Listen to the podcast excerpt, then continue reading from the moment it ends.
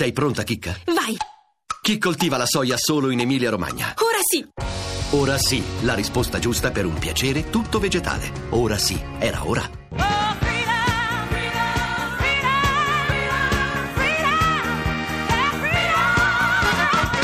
Vittoria, le donne, le sfide.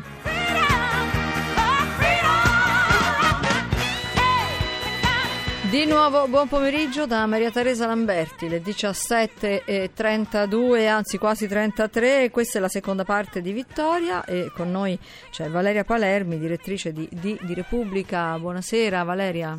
Buonasera a te Maria Teresa e ai tuoi ascoltatori. Abbiamo parlato di donne naturalmente poco fa, abbiamo parlato anche di violenza e quindi anche di corpo delle donne. Stavolta con te vogliamo proseguire un po' il discorso del corpo delle donne ma sotto tutt'altro aspetto.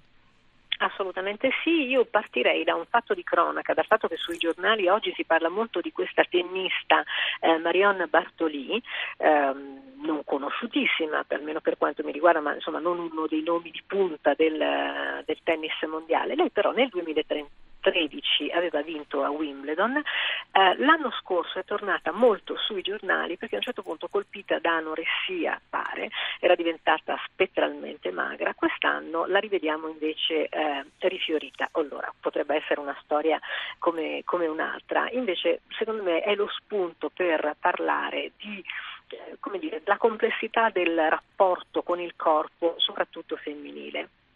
Eh, lo vediamo tutti i giorni in questo momento sui giornali con un ehm, fenomeno che sta prendendo molto piede. In, mm. in, America lo chiamano body activism o anche radical body love, cioè, cioè? amore radicale per il corpo. Sì. Eh, fiorisce sui giornali ma anche molto sui social. Che cos'è? Un uh, movimento fatto di ehm, persone anche sconosciute ma anche famose, molte modelle eccetera, che rivendicano con, con grandissima forza l'orgoglio per il loro corpo qualunque sia la taglia. Uh-huh. Eh, un esempio, questa modella americana che si chiama Tess Holiday, lei ha un milione e mezzo di follower su Instagram e ha una taglia che va ben oltre la 54, ha però contratti con agenzie, con modelle per taglie fortissime, fa molte copertine, insomma è diventata leader di questo movimento, sì. body positive come lo chiamano.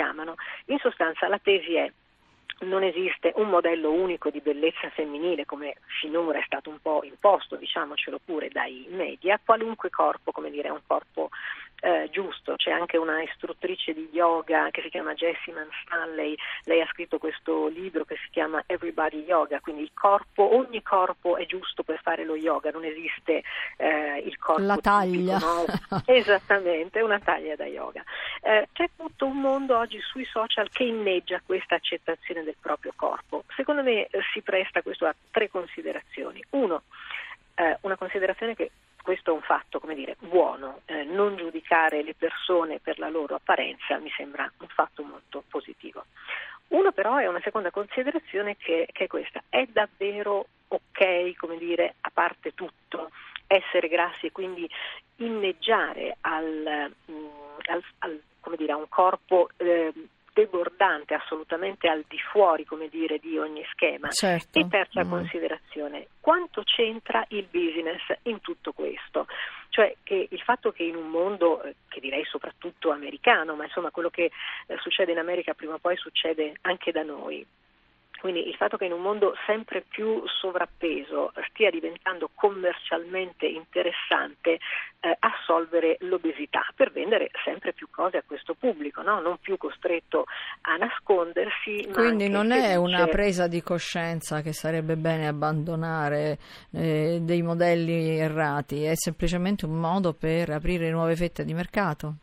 Diciamo che le cose sono sempre complesse, quindi ecco. non esiste una sola verità, ma ne esistono diverse che le rendono anche più interessanti. Eh sì. Beh, Valeria, grazie, ci rifletteremo, anche se non possiamo non essere abbastanza contenti del fatto che si possa finalmente rompere questa egemonia del bello magro e non del bello normale, se non addirittura del bello cicciottello, insomma, no? Assolutamente sì, che non esista un corpo buono e un corpo cattivo, mi sembra certo. per definizione comunque una cosa positiva. Grazie, grazie a Valeria Palermi, a domani. Grazie a voi, a domani. Su questo finale diamo il benvenuto a Maria Grazia Putini per aprire la pagina, la pagina dedicata agli eventi di interesse culturale visti con occhi di una donna. Buonasera Maria Teresa, buonasera a tutti voi all'ascolto. Noi spesso abbiamo detto quanto è bello il nostro paese, quanto è bella l'Italia, quanto è grande, ricco il patrimonio culturale. Il Fondo Ambiente Italiano si dà da fare per tutelare, eh, ma soprattutto per promuovere questo come giustamente dicevi, noi lo guardiamo questa volta dal punto di vista femminile e guardiamo una eh, iniziativa del FAI, che sono le sere FAI d'estate, insieme a Daniela Bruno, che è un'archeologa responsabile per il Fondo Ambiente Italiano della valorizzazione dei, dei siti. Buonasera, buonasera Daniela Bruno. Buonasera a tutti voi. Allora, come in un volo sopra la nostra bellissima eh, nazione, proviamo a guardare un sito al nord dove possiamo andare per conoscere la storia di una donna e poi uno al centro e poi uno al sud. Prego, cominciamo dal nord.